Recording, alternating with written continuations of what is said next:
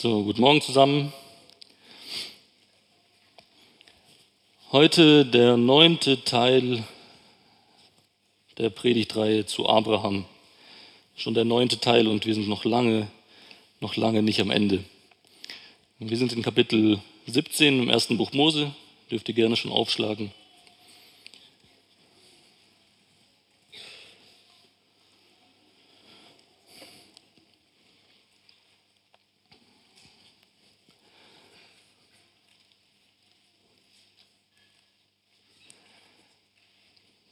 Bevor wir den Text lesen und uns Gedanken dazu machen, würde ich gerne mit uns ähm, beten für das richtige Verständnis, damit Gott uns die Ohren aufmacht.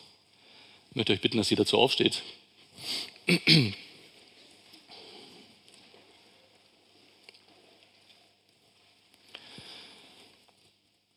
Jesus, ich möchte dir danken für diesen Gottesdienst. Danke, dass wir dein Wort haben und darin forschen dürfen, lernen dürfen, verstehen dürfen. Möchte ich bitten, dass dieses Wort heute in unsere Herzen kommt, in unsere Herzen fällt, auf fruchtbaren Boden fällt. Bitte ich, dass du die Menschen, die Herzen vorbereitest, mein Herz vorbereitest für das, was du sagen möchtest. Bitte dich durch deinen Geist, dass du unsere Herzen öffnest, weit machst, die Ohren und Augen unseres Herzens aufmachst damit wir sehen und verstehen. Das kann nur durch deinen Geist passieren, das können wir nicht aus eigener Kraft, können uns nicht anstrengen, sondern das ist etwas, was du aus Gnade gibst. Und so bitten wir dich um dieses Geschenk deiner Gnade, dass wir heute verstehen, was für uns nötig ist. Amen.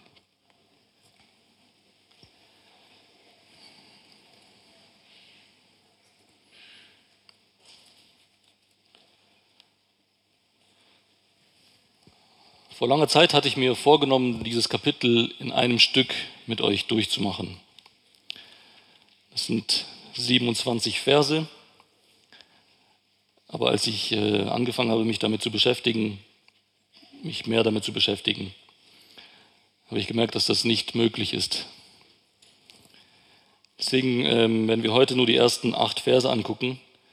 Bevor wir aber anfangen, will ich euch kurz zeigen, wie dieser Abschnitt 1. Mose 17 gegliedert ist. Er ist in vier Punkte gegliedert, und zwar Vers 1 bis 8, das, was wir heute anschauen möchten.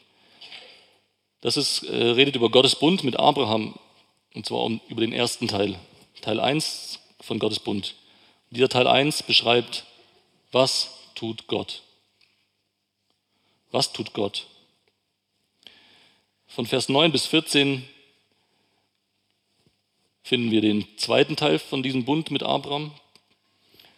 Und hier geht der Blick mehr darauf, was verlangt Gott von Abraham?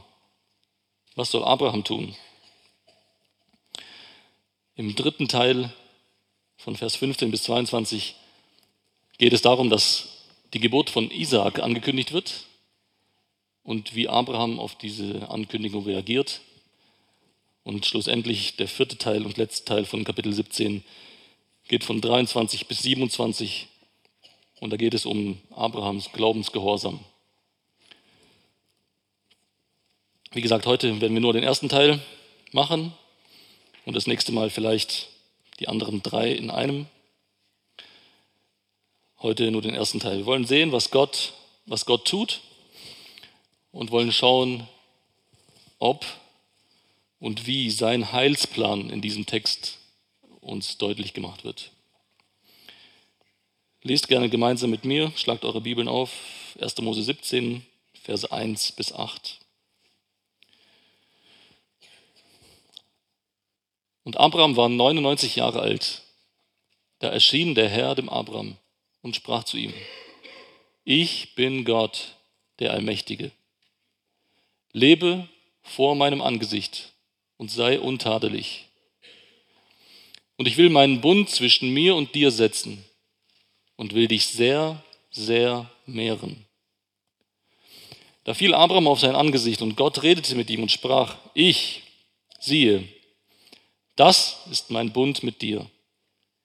Du wirst zum Vater einer Menge von Nationen werden Und nicht mehr soll dein Name Abraham heißen, sondern Abraham soll dein Name sein. Denn zum Vater einer Menge von Nationen habe ich dich gemacht. Und ich werde dich sehr, sehr fruchtbar machen und ich werde dich zu Nationen machen und Könige werden aus dir hervorgehen. Und ich werde meinen Bund aufrichten zwischen mir und dir und deinen Nachkommen nach dir durch alle ihre Generationen zu einem ewigen Bund, um dir Gott zu sein und deinen Nachkommen nach dir. Und ich werde dir und deinen Nachkommen nach dir das Land deiner Fremdlingschaft geben, das ganze Land Kanaan zum ewigen Besitz. Und ich werde ihnen Gott sein.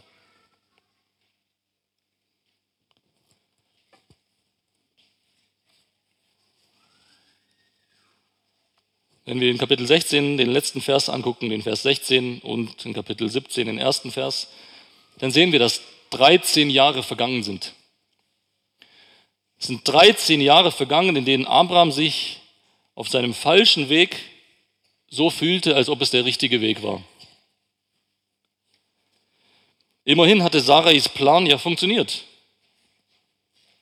Ihr könnt euch erinnern, 1. Mose 16, diese Episode von der Geburt von Ismael und wie es dazu kam. Der Plan hatte funktioniert. Also muss es auch wohl Gottes Wille sein. Denken wir auch oft so.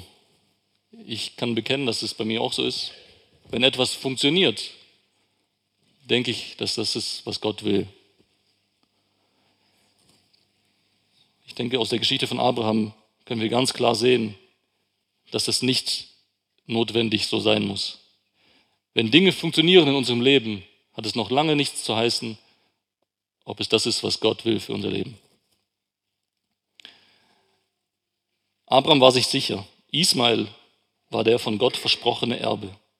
War sich ganz sicher.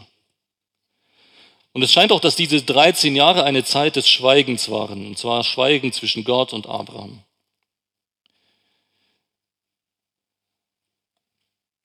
Gott ist ihm nicht erschienen, Gott hat nicht mit ihm gesprochen. Diese 13 Jahre werden einfach vollkommen übergangen.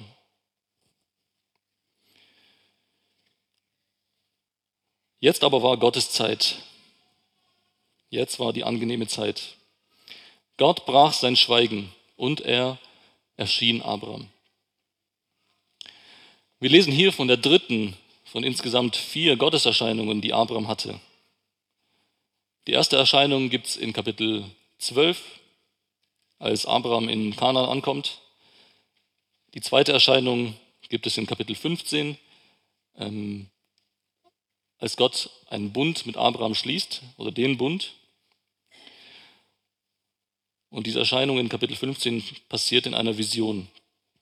Und hier diese Erscheinung ist jetzt die dritte Erscheinung. Auch hier geht es um Gottes Bund mit Abraham. In Kapitel 15 wurde der Bund geschlossen. Ihr könnt euch erinnern, diese Tiere, die geteilt wurden und Gott ist alleine durchgegangen in Form einer Feuerfackel und einem rauchenden Ofen und hat damit zum Ausdruck gebracht, ich gehe mit dir diesen Bund ein. Du brauchst nichts dafür tun, ich sorge dafür, dass dieser Bund stehen bleibt. Das ist Kapitel 15, als der Bund geschlossen wird. Und hier in Kapitel 17 wird der Bund bekräftigt. Das ist wichtig, diese Unterscheidung zu machen. Hier wird kein zweiter Bund geschlossen, sondern der erste Bund wird bekräftigt. Das sieht man an den Formulierungen in äh, Vers 2 und Vers 7. Da steht, einen Bund setzen oder einen Bund aufrichten. Das heißt nicht einen Bund schließen so wie vorher in 1. Mose 15, Vers 18. Versetzen wir uns mal in Abrams Lage. Gott hat immer wieder mit ihm gesprochen. Gott hat zu ihm geredet und hat ihm immer wieder Dinge gesagt, Verheißungen gegeben. Und bis zu diesem Zeitpunkt, Kapitel 17, wusste er folgende Dinge. Er wusste, dass er eine Menge an Nachkommen haben wird. Er wusste, dass er berühmt sein würde, dass Gott ihm einen großen Namen machen würde. Man wird ihn kennen. Er wusste, dass er ein Segen für alle Völker der Erde sein würde. Er wusste über den Segen und Fluch für Abrahams Freunde oder Feinde. Er wusste, wem Gott das Land geben wollte. Er wusste auch, für wie lange Gott das Land geben wollte. Er wusste, wer der Erbe ist. Und zwar, was er bis dahin wusste, war, dass es sein eigener Sohn sein wird und nicht der Knecht. Das lesen wir in Kapitel 15 am Anfang. Er wusste, dass sein Volk oder das Volk, das aus ihm entstammen würde, eines Tages oder eine lange Zeit in äh, einem fremden Land leben würde und da geknechtet wird. Er wusste, dass er selbst lange leben würde, hat Gott ihm versprochen. Und er kannte die Grenzen des versprochenen Landes. Kapitel 15 Ende. Was jetzt in Kapitel 17 dazukommt, ist, dass Gott ihm diesen Bund verspricht, diesen Bund ihm verheißt. Vorher ist der Bund nur geschlossen worden, jetzt wird der Bund Teil der Verheißungen. Er wusste, oder was jetzt in 17 neu dazukommt, bis Vers 8, hat Gott ihm gesagt, seine Nachkommen werden nicht nur irgendwelche einfachen Leute sein, sondern bis Könige. Es werden Könige von ihm abstammen. Er wusste, wem der Bund gilt, das ist jetzt etwas Neues. Der Bund würde für ihn und für seine Nachkommen gelten. Er wusste, Gott hat es ihm hier gesagt, für wie lange dieser Bund gelten würde. Und er wusste, dass Gott eine persönliche Beziehung zu ihm ähm, sich wünscht. Was auch wichtig ist in diesem Abschnitt ist, dass Abraham endlich zu Abraham wird. Ab jetzt kann ich immer Abraham sagen. Vorher hieß er Abraham, und wir kennen ihn eher als Abraham. Das ist der Name, den Gott ihm gegeben hat. Von daher, Kinder, ich habe euch immer wieder eingeschärft, Abraham, ja? ab jetzt Abraham, ab Kapitel 17, 1. Mose. Und diese Umbenennung ist nicht einfach nur ein neues Etikett nehmen und auf diese alte Flasche draufkleben. Mit dieser Umbenennung ist ein Versprechen ausgedrückt. Mit dieser Umbenennung, da schwingt eine Sicherheit mit. Gott hat versprochen. Und hat nicht einfach nur versprochen, sondern er hat sogar den Namen umgenannt, um sein Versprechen, um seinem Versprechen äh, Festigkeit zu geben, mehr Sicherheit zu geben, wenn das überhaupt nötig ist, möglich ist. Gott hat versprochen, Gott hat einen neuen Namen gegeben. Übrigens finden wir das auch im, im Rest der Bibel immer wieder. Seine Frau Sarai wird auch umgenannt, das kommt im nächsten Abschnitt. Ähm, und wir sehen es auch, dass wir, die wir zu Jesus gehören, einen neuen Namen bekommen werden. Das finden wir in der Offenbarung, aber auch beim Propheten Jesaja.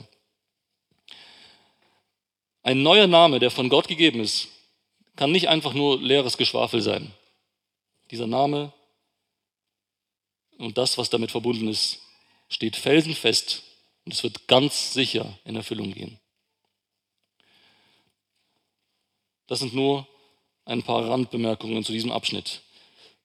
Lasst uns zum Hauptteil kommen. Ich möchte heute aus dem Text mit euch zusammen vier Tatsachen erarbeiten über Rettung oder allgemein gesagt über Segen. Der erste Punkt ist, ich werde alle vier kurz nennen, Rettung oder Segen gibt es nur auf Grundlage von Gottes Versprechen, auf Grundlage von seinem Bund. Rettung oder Segen ist der zweite Punkt. Rettung oder Segen gibt es nur in einer Haltung der Anbetung oder des Glaubens.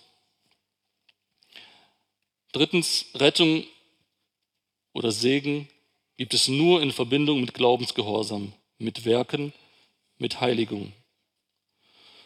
Und viertens, Rettung oder Segen wird vollendet, wenn sich erfüllt, ich werde ihr Gott sein. Bevor wir loslegen, muss ich einige Vorbemerkungen machen. Wozu braucht es Segen? Wovor müssen wir gerettet werden? Wenn das nicht klar ist, dann ist die Predigt sinnlos. Dann ist die für die Katz. Aber die Bibel ist da sehr klar und sehr kompromisslos. Wir lesen in 1. Mose 3, wie der Mensch von Gott geschaffen in Sünde fällt und dass der Mensch deshalb getrennt von Gott leben muss. Und dieser Fluch lastet auf jedem Menschen ab dem Zeitpunkt der Empfängnis. Fern von Gott gibt es nur Fluch, weil die Bibel sehr klar sagt, dass alles Gute von ihm kommt. Fern von ihm kann es nichts Gutes geben. Und in dieser Verlorenheit lebt jeder geistlich tote Mensch. Das ist unser natürlicher Zustand. Das ist, wie wir auf die Welt kommen. Vergesst all diese Theorien. Ein Kind, das frisch neugeboren ist, ist an sich gut und es wird nur schlecht durch schlechten Einfluss. Das ist alles Quatsch. Der Mensch ist schlecht von Geburt an. Das ist unser natürlicher Zustand. Wir leben unter dem Fluch und unter dem Zorn Gottes. Und das zeigt ganz klar unsere Bedürftigkeit nach Rettung und nach Segen. Wir brauchen das. Kommen wir zu Punkt 1. Rettung oder Segen gibt es nur auf Grundlage von Gottes Versprechen, auf Grundlage von seinem Bund. Wir sind verloren. Wir sind unter dem Zorn Gottes, wir sind unter dem Fluch. Und Gott hat trotzdem in seiner großen Güte, in seiner Gnade verschiedene Bündnisse geschlossen, Bünde geschlossen, durch die es möglich wird, dass wir doch in seinem Segen leben können. Diese Bündnisse zeichnen sich, zeichnen sich aus durch eine Kontinuität. Sie sind miteinander verbunden. Sie bauen aufeinander auf. Und sie alle entstammen Gottes gnädigem Handeln. Ich möchte hier nur kurz auf die fünf prägnantesten und bekanntesten Bündnisse eingehen. Alle diese fünf Bündnisse, die ich jetzt erwähne, werden in der Bibel als ewiger Bund bezeichnet. Jetzt müssen wir wissen, äh, speziell das Alte Testament, wenn das Alte Testament ewig sagt, dann meint es nicht das, was wir darunter verstehen, dieses ewig, ohne Anfang und ohne Ende. Wenn Gott sagt, das ist ein ewiger Bund, und das sagt er in, ähm, in Vers 7 am Ende, wenn Gott sagt, dass es ein ewiger Bund ist, dann bedeutet es, er hat einen Anfang, nämlich hier, oder vielmehr in Kapitel 15 schon, und er wird ein Ende haben, solange die Welt steht. Das ist mein Verständnis. So ähm, verstehe ich diesen Begriff Ewigkeit im Alten Testament. Immer wieder kann dieser Begriff Ewigkeit auch bedeuten, dass es wirklich ewig ist, zum Beispiel in Verbindung mit Gott. Ähm, Dank dem Herrn, denn er ist freundlich und seine Güte wäret ewig. Das ist ein Beispiel, wo es wirklich ewig ist, weil es in Verbindung mit Gott ist. Weil Gott ist ewig und zwingend alles, was mit Gott zu tun hat, ist auch ewig. Aber hier dieser Bund, er hat einen Anfang und er wird ein Ende haben, nämlich dann, wenn die neue Erde und der neue Himmel äh, gemacht werden. Solange die Erde steht, solange wird dieser Bund gelten. Alle diese fünf Bünde, die ich jetzt kurz mit euch ansprechen werde, sind solche ewigen Bünde. Der erste Bund, oder fangen wir andersrum an, Saat und Ernte, Frost und Hitze, Sommer und Winter, Tag und Nacht, die Jahreszeiten, die Tatsache, dass Menschen fähig sind, sich fortzupflanzen, all das gründet in Gottes Bund mit Noah.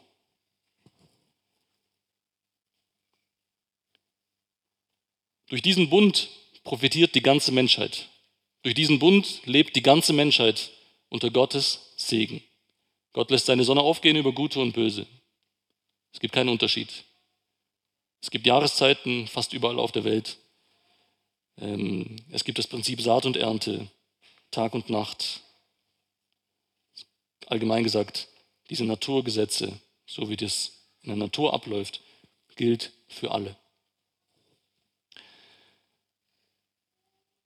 Als zweites finden wir in der Bibel den, ähm, den Bund mit Abraham. Gott erwählt sich einen Mann, er schließt einen Bund mit ihm, und zwar mit dem Zweck, wieder eine persönliche Beziehung zu Gott herzustellen. Diese persönliche Beziehung, die beim Sündenfall verloren gegangen ist. Und dass das der Zweck und das Endziel ist von diesem Bund mit Abraham, das hoffe ich euch später noch genauer zeigen zu können. Mit Abraham beginnt die Geschichte der Rettung und des Segens für alle Völker, beginnt hier konkreter zu werden und Gestalt anzunehmen. Weiter finden wir in der Bibel den Bund Gottes mit Mose oder durch Mose mit seinem Volk. Die Bibel spricht in diesem Zusammenhang oft auch über das Gesetz. Der Zweck dieses Bundes, beziehungsweise der Zweck des Gesetzes, ist, uns zu Jesus zu bringen. Das finden wir ganz klar in Galater 3. Dieser Bund wurde nicht gegeben, um Rettung zu geben oder um Segen zu geben durch einfaches, stumpfsinniges Einhalten der Gebote. Schon hier in diesem Bund mit Mose ging es um die Herzenseinstellung und schlussendlich um den Glauben und den damit verbundenen Gehorsam der Menschen, den Glaubensgehorsam. Zum Beispiel in 1 Samuel 15 sagt Samuel zum König Saul, Gehorsam ist besser als Opfer. Und einige andere Verse der, im Alten Testament sagen dasselbe. Psalm 51, Hosea 6 oder andere. Als viertes, den ich heute erwähnen möchte, ist Gottes Bund mit David. Ich hoffe, ihr wisst es, dass Davids Plan eigentlich war, einen Tempel zu bauen, Gott ein Haus zu bauen. Bis zu Davids Zeit war die Bundeslade noch in diesem Zelt, in dieser Stiftshütte. Und David hatte vor, ein Haus zu bauen, etwas Festes. Und Gott verbietet es ihm. Und er sagt ihm stattdessen, ich werde dir ein Haus bauen. Und ich werde dafür sorgen, dass dein Königtum für ewig bestehen bleibt. Das ist Gottes Bund mit David. Und dieses Versprechen erfüllt sich in Jesus. Kinder, wie wird Jesus oft dem, im Neuen Testament genannt? Wie sagen die Leute zu ihm? Wie sagen sie? Christus, was noch? Sohn Davids. Wenn ihr lest 1. Äh, Lukas Kapitel 1 oder äh, Matthäus Kapitel, Lukas Kapitel, am Anfang von Lukas auf jeden Fall, Matthäus Kapitel 1, das sind diese spannenden Kapitel mit den vielen Namen. Der machte, zeugte den, der zeugte den. Der, das ist alles Beweis, dieser Jesus ist der Sohn Davids. In ihm erfüllt Gott seinen Bund mit David, nämlich ein ewiges Königtum herzustellen. Dieses Versprechen mit dem Bund mit David erfüllt sich in Jesus, dem Sohn Davids, dem ewigen König, dem Gott alles unterworfen und der seine Herrschaft bereits angetreten hat. Und als fünftes finden wir in der Bibel Gottes Bund mit Christus oder durch Christus mit uns. Das ist, was die Bibel auch oft den neuen Bund nennt. Dieser Bund ist das Endziel. Und dieser Bund löst alle vorherigen ab. Aber nicht im Sinne, dass er die alten abschafft und sagt, das ist alles schlecht gewesen, sondern vielmehr muss man sagen, dieser Bund, dieser neue Bund erfüllt all die anderen Bündnisse vollständig. Dazu nur ein paar Stellen. Die Bibel aber ist, ist voll davon. Schlag mit mir auf Matthäus 26. Matthäus 26. Ich denke, das passt auch heute zu dem heutigen Gottesdienst auch auf andere Weise sehr gut dazu. Matthäus 26, Vers 28. Da sagt Jesus, oder lesen wir ab Vers 26. Matthäus 26 ab 26. Während sie aber aßen, nahm Jesus Brot und segnete, brach und gab es den Jüngern und sprach, nehmt, esst, dies ist mein Leib.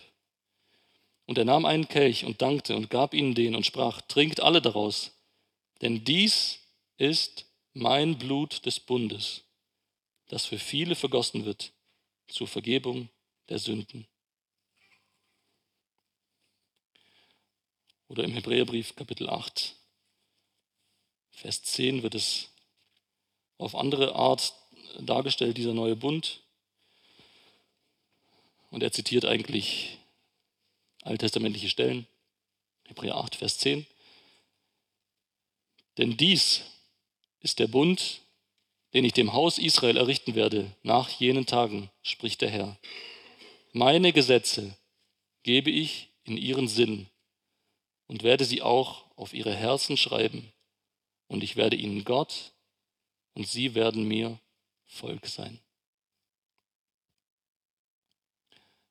Das sind diese fünf bekanntesten Bündnisse, die es in der Bibel gibt. Kommen wir zum zweiten Punkt. Rettung oder Segen gibt es nur in einer Haltung der Anbetung, in einer Haltung des Glaubens. Ich hoffe, dass diese Tatsache jedem von euch bekannt ist. Es gibt eine Menge Bibelstellen im Neuen Testament und auch im Alten Testament, die diese Tatsache bezeugen, allein aus Glauben. Nur durch den Glauben.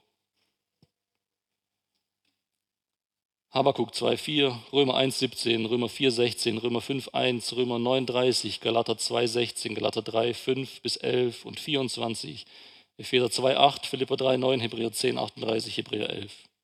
Die Bibel ist voll davon, durch Glauben. In der Geschichte von Abraham zeigt sich der Glaube in diesen acht Versen in seiner anbetenden Haltung. Wir sehen das in Kapitel 17, äh, Vers 3, wie Abraham reagiert. Da fiel Abraham auf sein Angesicht und Gott redete mit ihm und sprach. Er fiel nicht hin, weil er alt war. Okay, er war 99 Jahre alt. Es war kein Schwächeanfall. Er fiel hin in einer anbetenden, Gott ehrenden Haltung. Und er war bereit zu hören, was sagt mir Gott. Auch viele andere Menschen in der Bibel reagieren genauso. Ich möchte mit euch ein paar Beispiele uns angucken. 4. Mose 22 zum Beispiel. 4. Mose 22, Vers 31. Wer will, kann später all diese Bibelstellen von mir bekommen. Ansonsten könnt ihr sie gerne mit aufschlagen. Da enthüllte der Herr die Augen Biliams, und er sah den Engel des Herrn mit seinem gezückten Schwert in seiner Hand auf dem Weg stehen. Und er neigte sich und fiel nieder auf sein Angesicht. Biliam ist blind und er schlägt seine Eselin, damit sie weitergeht. Sie geht nicht, weil er einer im Weg steht. Und als Gott ihm die Augen öffnet und er merkt, wer da ist, der Engel des Herrn, ich denke auch das ist immer wieder erwähnt worden, Jesus selbst, steht dort mit einem Schwert in seiner Hand. Und Biliam fällt nieder auf sein Angesicht. Josua 5, Vers 14 lesen wir, wie Josua auf diesen ähm, auf den Obersten des Heeres reagiert. Josua 5, Vers 14. Er sprach, also dieser Fremde, der ihm begegnet vor den Mauern von Jericho, nein, sondern ich bin der Oberste des Heeres des Herrn. Gerade jetzt bin ich gekommen. Da fiel Josua auf sein Angesicht zur Erde und huldigte ihm und sagte zu ihm,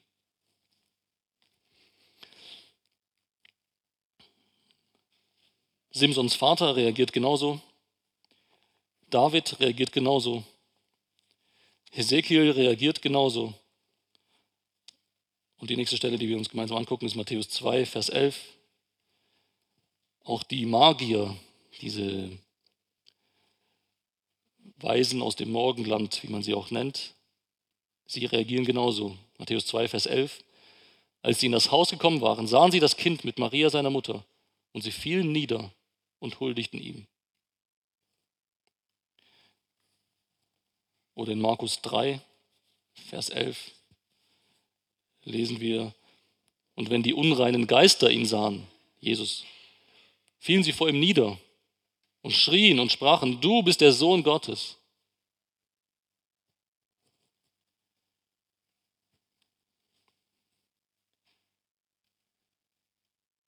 Abrahams Glaube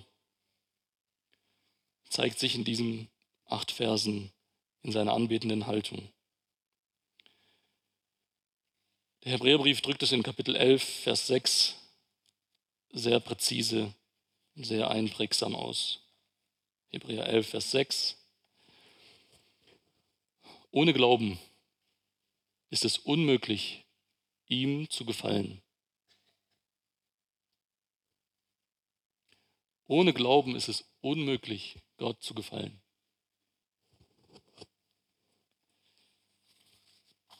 Kommen wir zu Punkt 3.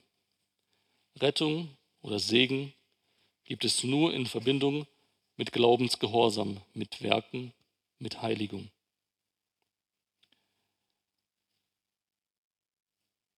Diese Tatsache haben wir eben kurz im Bund mit Mose besprochen. In unserem Abschnitt in 1. Mose 17 zeigt sich uns das in Vers 1. Gottes Anspruch an Abraham ist, lebe vor meinem Angesicht und sei untadelig, sei tadellos. Ganz wichtig, diese beiden Tatsachen, lebe vor meinem Angesicht und sei untadelig, sind keine Bedingungen für Gottes Bund. Es sind keine Bedingungen. Abraham muss erst schön brav sein, dann wird Gott einen Bund mit ihm schließen. Genauso wenig können Werke jemals Bedingung sein für unsere Rettung. Wir müssen nur schön brav sein und dann werden wir schon irgendwie gerettet.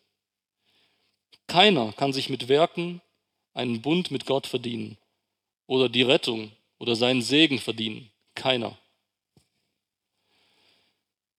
Jedoch auch hier ist wieder unmissverständlich klar, dass eine Beziehung mit Gott auf der Grundlage seines Bundes sehr konkrete Folgen für unser Leben hat. Glaube ohne Werke ist tot. Jakobus 2.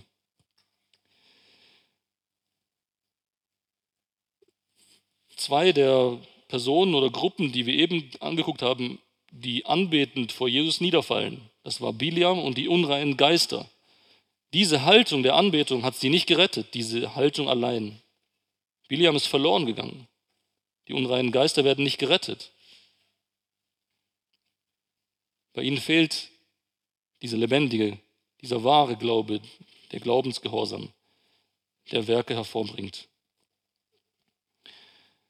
Es werden in der Bibel noch viele andere Menschen genannt, die vor Gottes Angesicht gelebt haben wie Gott es auch hier von Abraham verlangt. Zum Beispiel Henoch, Noah, Abraham, Isaac und die Leviten. Die Leviten in ihrem Dienst werden hin und wieder so bezeichnet als die, die vor Gottes Angesicht wandeln oder vor seinem Angesicht stehen. Und auch Gottes Anspruch an Tadellosigkeit bzw. Heiligkeit wird sehr, sehr häufig erwähnt. Zum Beispiel 2. Mose 12, Vers 5. Da lesen wir, dass in der Passanacht musste ein Lamm geopfert werden. Und zwar ein fehlerloses Lamm. Ein tadelloses Lamm. Und das wiederum ist etwas, woran wir uns erinnern, wenn wir Jesus anschauen. Er, dieses tadellose Opfer, dieses heilige, vollkommene Opfer, er erfüllt das, was in diesem Passalam schon angeklungen ist. Israel sollte eine heilige Nation sein. Und dieser Anspruch wird immer wieder wiederholt und im Neuen Testament auf alle Gläubigen ausgeweitet. Ich möchte mit euch wieder ein paar Stellen angucken aus 3. Mose. 3. Mose 11, Vers 44.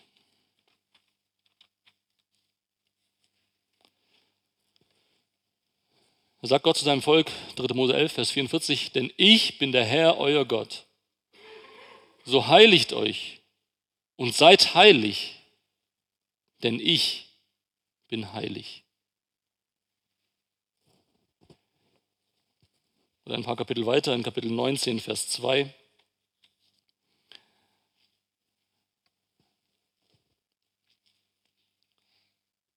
Auch da befiehlt Gott Mose zu seinem Volk zu reden und er sagt, rede zu der ganzen Gemeinde der Söhne Israel und sage zu ihnen, ihr sollt heilig sein, denn ich, der Herr, euer Gott, bin heilig.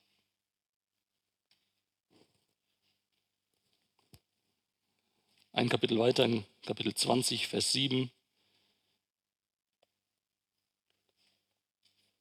Auch da heißt es, so sollt ihr euch heiligen und sollt heilig sein, denn ich bin der Herr, euer Gott.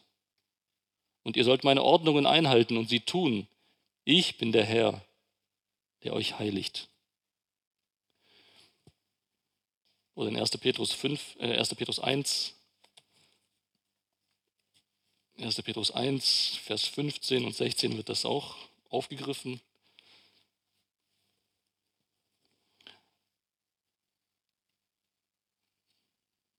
Sondern wie der, welcher euch berufen hat, heilig ist, seid auch ihr im ganzen Wandel heilig. Denn es steht geschrieben, seid heilig, denn ich bin heilig. Und auch durch die ganze Bibel hindurch wird immer wieder sehr klar gemacht, wie Heiligung funktioniert. Wie werden sündige Menschen wie wir zu Heiligen gemacht? Ein Beispiel aus dem Alten Testament, Hesekiel 36, Vers 29.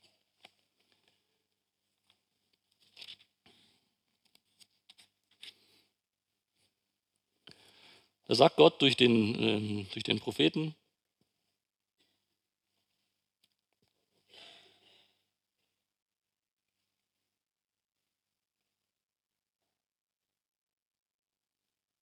Vers 28. Und ihr werdet in dem Land wohnen, das ich euren Vätern gegeben habe. Und ihr werdet mir zum Volk. Und ich, ich werde euch zum Gott sein. Und ich werde euch befreien von all euren Unreinheiten. Gott ist derjenige, der heiligt. Gott macht uns heilig, nicht wir. Es ist Gott, der das tut. Johannes 17 in Jesus hohepriesterlichem Gebet. Johannes 17, Vers 17 sagt Jesus noch etwas mehr darüber. Dort sagt er, er bittet seinen Vater, heilige sie durch die Wahrheit. Dein Wort ist Wahrheit. Geheiligt werden wir durch die Wahrheit. Gottes Wort ist Wahrheit. Gottes Wort ist Jesus. Jesus ist derjenige, der uns heiligt. Oder im Epheserbrief, Kapitel 5, Vers 26 und 27 finden wir ähnliche Gedanken. Fangen wir ab Vers 25 an. Ihr Männer, liebt eure Frauen, wie auch der Christus die Gemeinde geliebt und sich selbst für sie hingegeben hat, um sie zu heiligen, reinigend durch das Wasserbad im Wort, damit er, die Gemeinde, sich selbst verherrlicht darstelle, die nicht Flecken oder Runzel oder etwas dergleichen hat, sondern dass sie heilig und tadellos ist. Und wieder macht der Hebräerbriefschreiber das sehr deutlich, sehr kurz und prägnant. Kapitel 12, Vers 14 sagt er,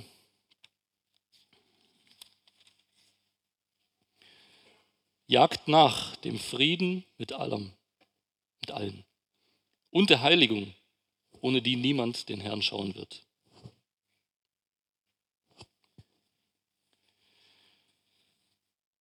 Schließen wir ab mit Punkt 4.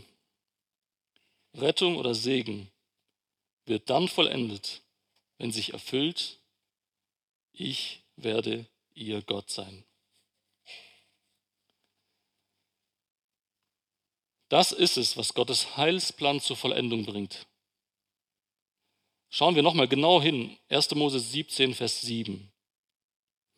Da sagt Gott zu, zu, zu Abraham, ich werde meinen Bund aufrichten zwischen mir und dir und deinen Nachkommen nach dir durch alle ihre Generationen zu einem ewigen Bund, um dir Gott zu sein und deinen Nachkommen nach dir. Das ist der Zweck von Gottes Bünden. Der Zweck des Bundes mit Abraham und ich möchte sagen auch mit all den anderen. Der Zweck dessen ist, um dir Gott zu sein und deinen Nachkommen nach dir. Und auch hier bietet die Bibel wieder eine Fülle von solchen Formulierungen. Ich möchte ein paar mit euch gemeinsam anschauen. 1. Mose 17, 7 haben wir eben gelesen. 2. Mose 29, Vers 45. Da sagt Gott im Zusammenhang mit ähm, den Anordnungen des, der täglichen Opfer, sagt Gott mittendrin, und ich werde mitten unter den Söhnen Israel wohnen und ihr Gott sein. Schon im Alten Testament. Schon so früh. Oder Jeremia 31, Vers 33.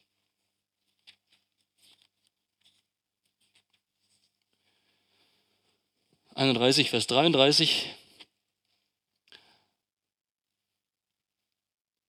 Sagt Gott, sondern das ist der Bund, den ich mit dem Haus Israel nach jenen Tagen schließen werde, spricht der Herr.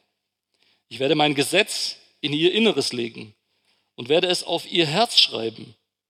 Und ich werde ihr Gott sein. Und sie werden mein Volk sein. Hesekiel 34, Vers 24, sagt der Prophet. 34, Vers 24.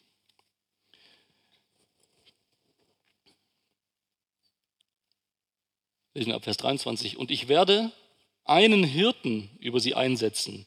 Der wird sie weiden, meinen Knecht David. Der wird sie weiden und der wird ihr Hirte sein. Und ich, der Herr, werde ihnen Gott sein und mein Knecht David wird Fürst in ihrer Mitte sein. Ich, der Herr, habe geredet. Hier klingt der Bund mit David auch an. Hier wird das von David nochmal aufgegriffen. Oder Hesekiel 37, Vers 27. Da sagt Gott durch den Propheten, und meine Wohnung wird über ihnen sein, und ich werde ihnen zum Gott, und sie werden mir zum Volk sein. Und die Nationen werden erkennen, dass ich der Herr bin, der Israel heiligt, wenn mein Heiligtum für ewig in ihrer Mitte ist.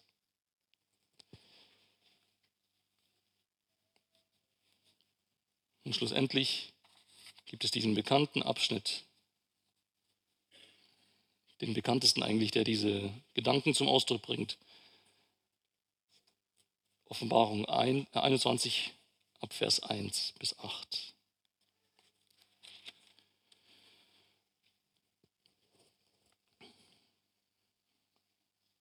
Da sagt der Apostel Johannes, und ich sah einen neuen Himmel und eine neue Erde.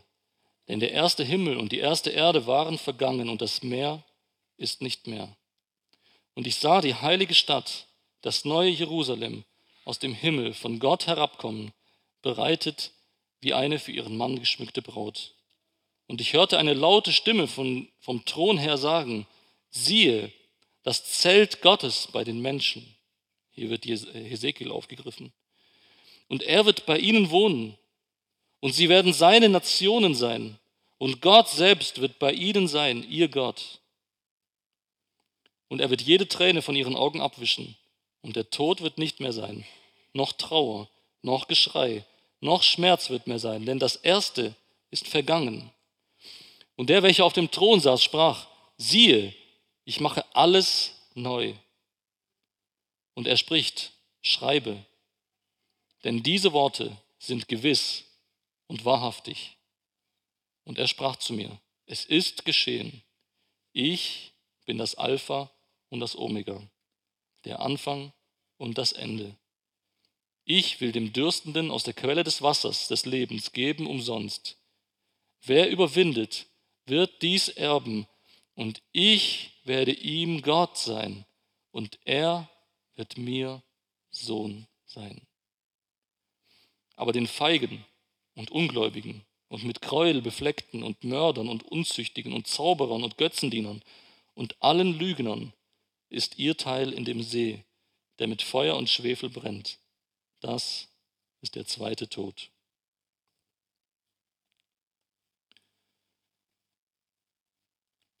Ich möchte zum Schluss nochmal diese vier Punkte kurz erwähnen.